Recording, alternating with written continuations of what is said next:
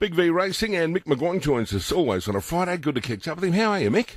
Good day, Sean. Yeah, I'm terrific. Yourself? Yeah, Forward to abs- running, actually. I'm uh, about to go and host a cricket function for the Kenmore Cricket Club, and Brian Lara, the great Brian Lara, is the guest speaker. Can't wait to interview him. How good will he be to hear?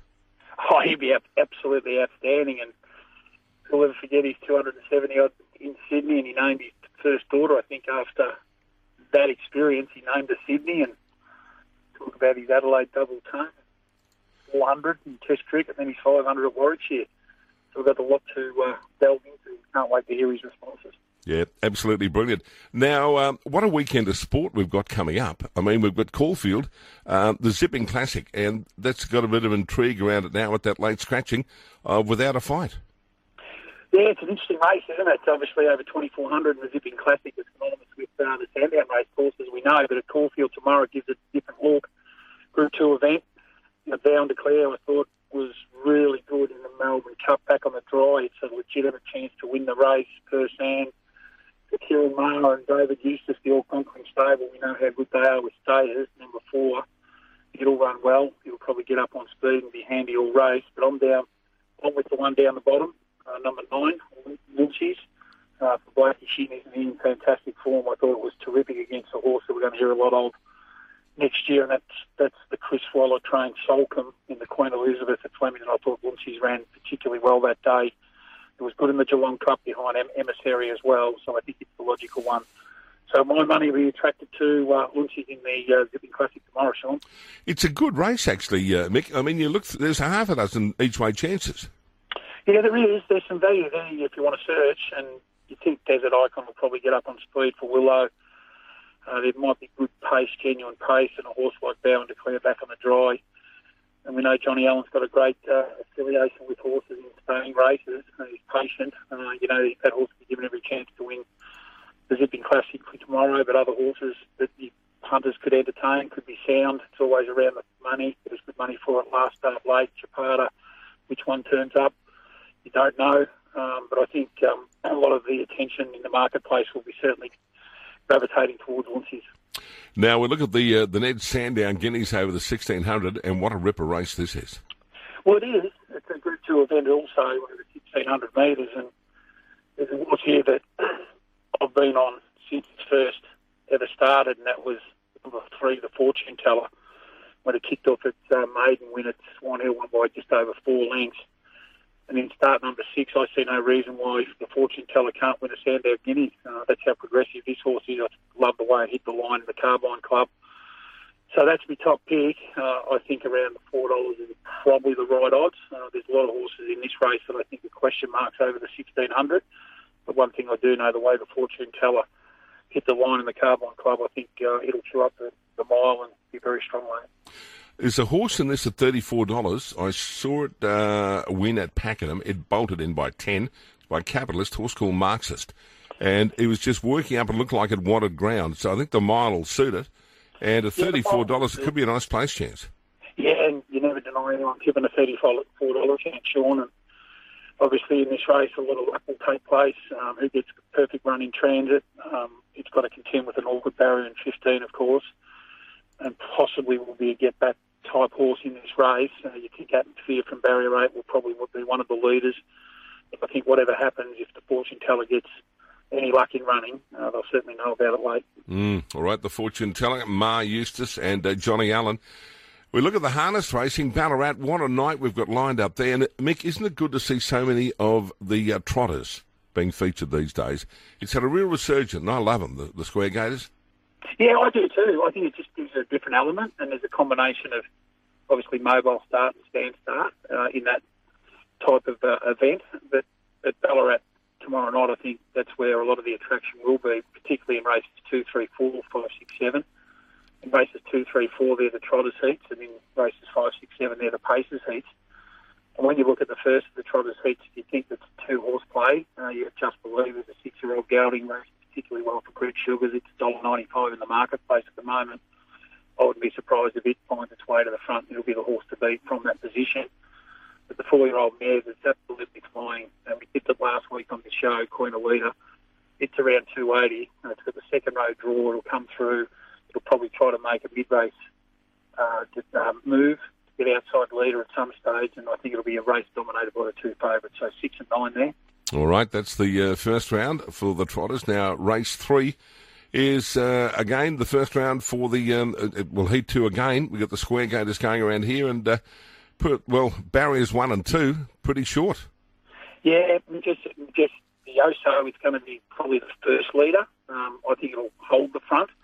I don't think it'll allow the New Zealand horse Bolt for Brilliance to go to the lead. Um, and as you know, one's two dollars and the other one's a dollar ninety-five, so it looks a racing too. But there's a probably spanner in the works. Number four, Sundance Courage, who's nineteen dollars. It can zoom the gate, and I'm not sure whether it can cross Majestuoso, but if they do light it up early, uh, that would, could make the race for the New Zealander. And then they've got Pink Galars down there in uh, barrier 10, who's first up for a spell. It's a bit of a people's favourite considering how diminutive that horse is, but always gives its best. But once again, it looks like a racing two, and I think this will be pace determined out of the gate. If Majestuoso gets a soft run, it's obviously the one to beat because I don't think New Zealand will be knocked about to try to win the heat. It'll just be there to qualify. Actually, uh, at 12.30, we're doing a preview of the harness with Dan Malecki. Brittany Graham, who's driving uh, Majestic Harry in the next heat, will join us. And also Tony Herlihy, who will be behind Bolt for Brilliance, and Matty Craven behind Pink Galars. They'll be uh, featuring between 12.30 and 1 2 as we preview the harness. Mick, now, uh, I mentioned Brittany. She's uh, behind Majestic Harry and hoping for the best in the fourth, but got to contend with one overall. Yeah, well, the barrier draw probably makes it the logical pick. It'll be short, I think it's about a dollar seventy at the moment.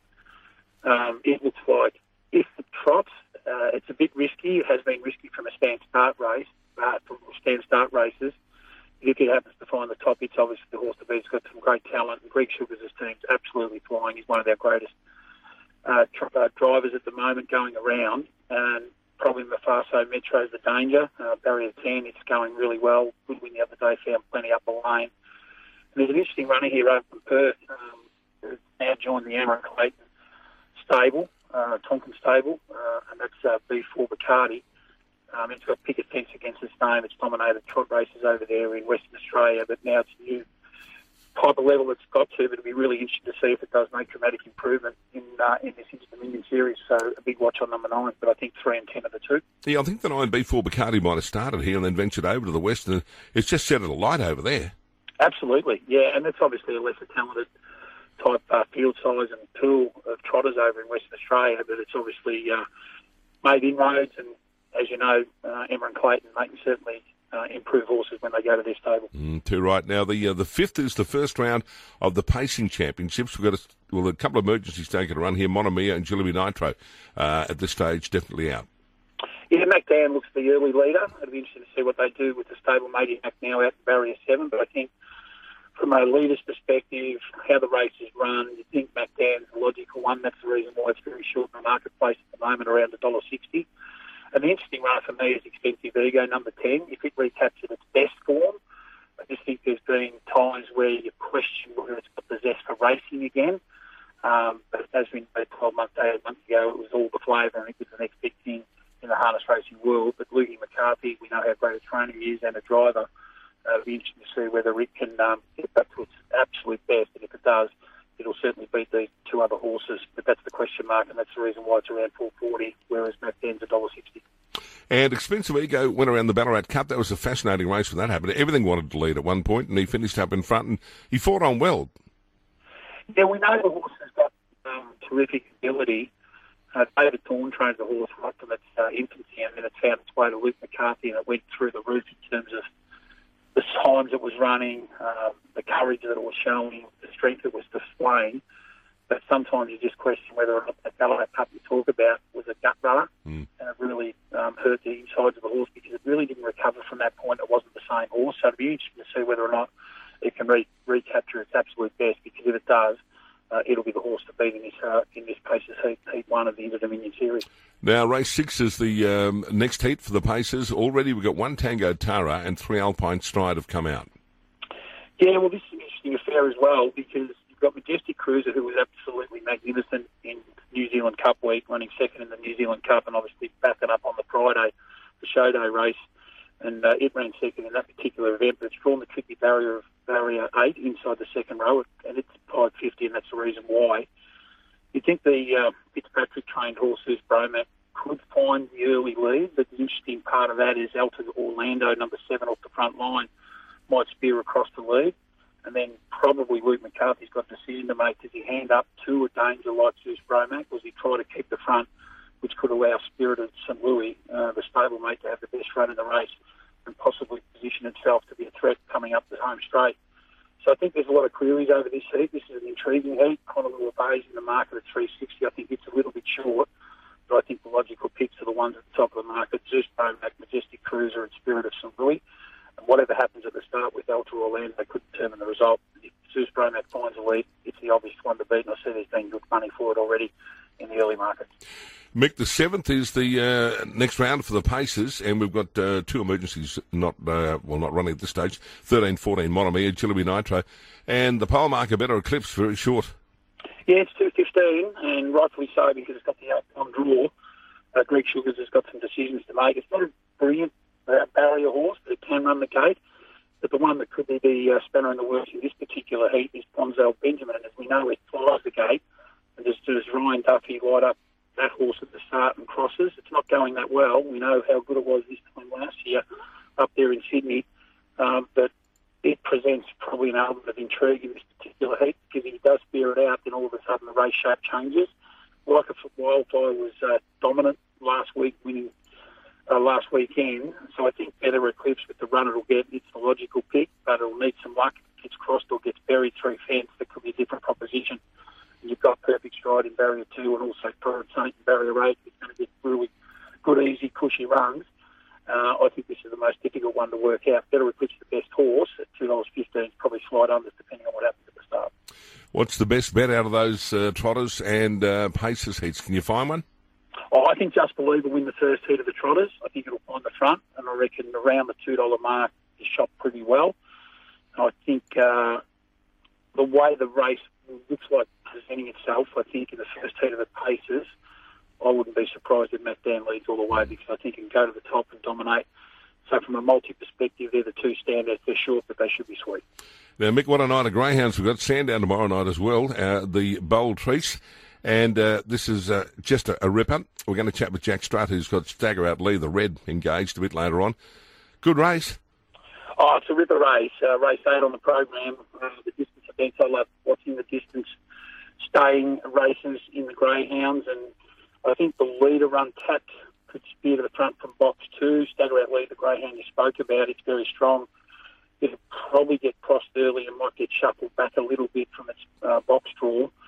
Um, Corborn Magic couldn't have been more impressive. The dog down from New South Wales, it's just a winner.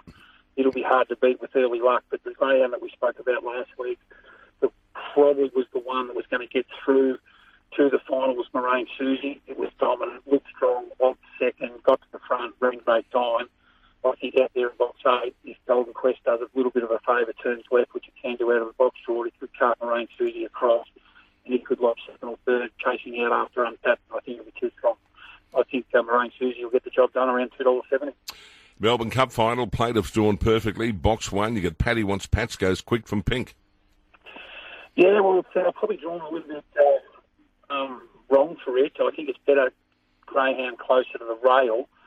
But notwithstanding that, if it does fly the lid, you could probably cross or entertain challenging plaintiff who's there in box one. And as we know, Jason Thompson, he's just a great trainer. Uh, plaintiff is generally a faultless beginner. And as we know, box draws in Melbourne Cups are very, very important to results. And I think plaintiff, if it comes out, which I think it will, um, I think it'll get a little bit of room early. Um, Burrow underneath tight end blazer, vice grip in the hunt for the lead, either will Yarchi Bale. I think it'll look to get all the favours in the run. Plaintiff at two dollars fifty looks the obvious um, greyhound to beat. But if Paddy wants Pat does steer out, it could be a different proposition. If they do happen to jam up, you've got greyhounds like Yachi Bale at thirteen dollars. It's strong. It's chasing hard for Mark Delbridge. He has his he has his uh, stable kennel kennels flying. Uh, Zippy Tesla at twenty dollars. It can never be denied. It, lo- it loves Sandown. And even Eldorado for Daryl Holmes, it's value at eleven dollars. Uh, it's had fifteen starts at turn down eight wins, and we know it can run time. So it's an interesting, intriguing Melbourne Cup. And I think everybody's eyes will be glued to the uh, television at Sky Channel, the listening to RSN uh, watching uh, or listening to this great race, race 10 on the program on Saturday night. Mick, we're going to be cross-eyed by Saturday night. There's so much to look at between the gallops. Yeah, we'll, we'll meet a big bang. yeah, too right we do. Uh, good luck over the weekend and enjoy the lunch today too with Brian Lara. That'll be fantastic. Yeah, can't wait. Can't wait to interview the great man. Um, be great to catch up with him and have a good chat about all things cricket. Good on you, Mick, Mick McGuire.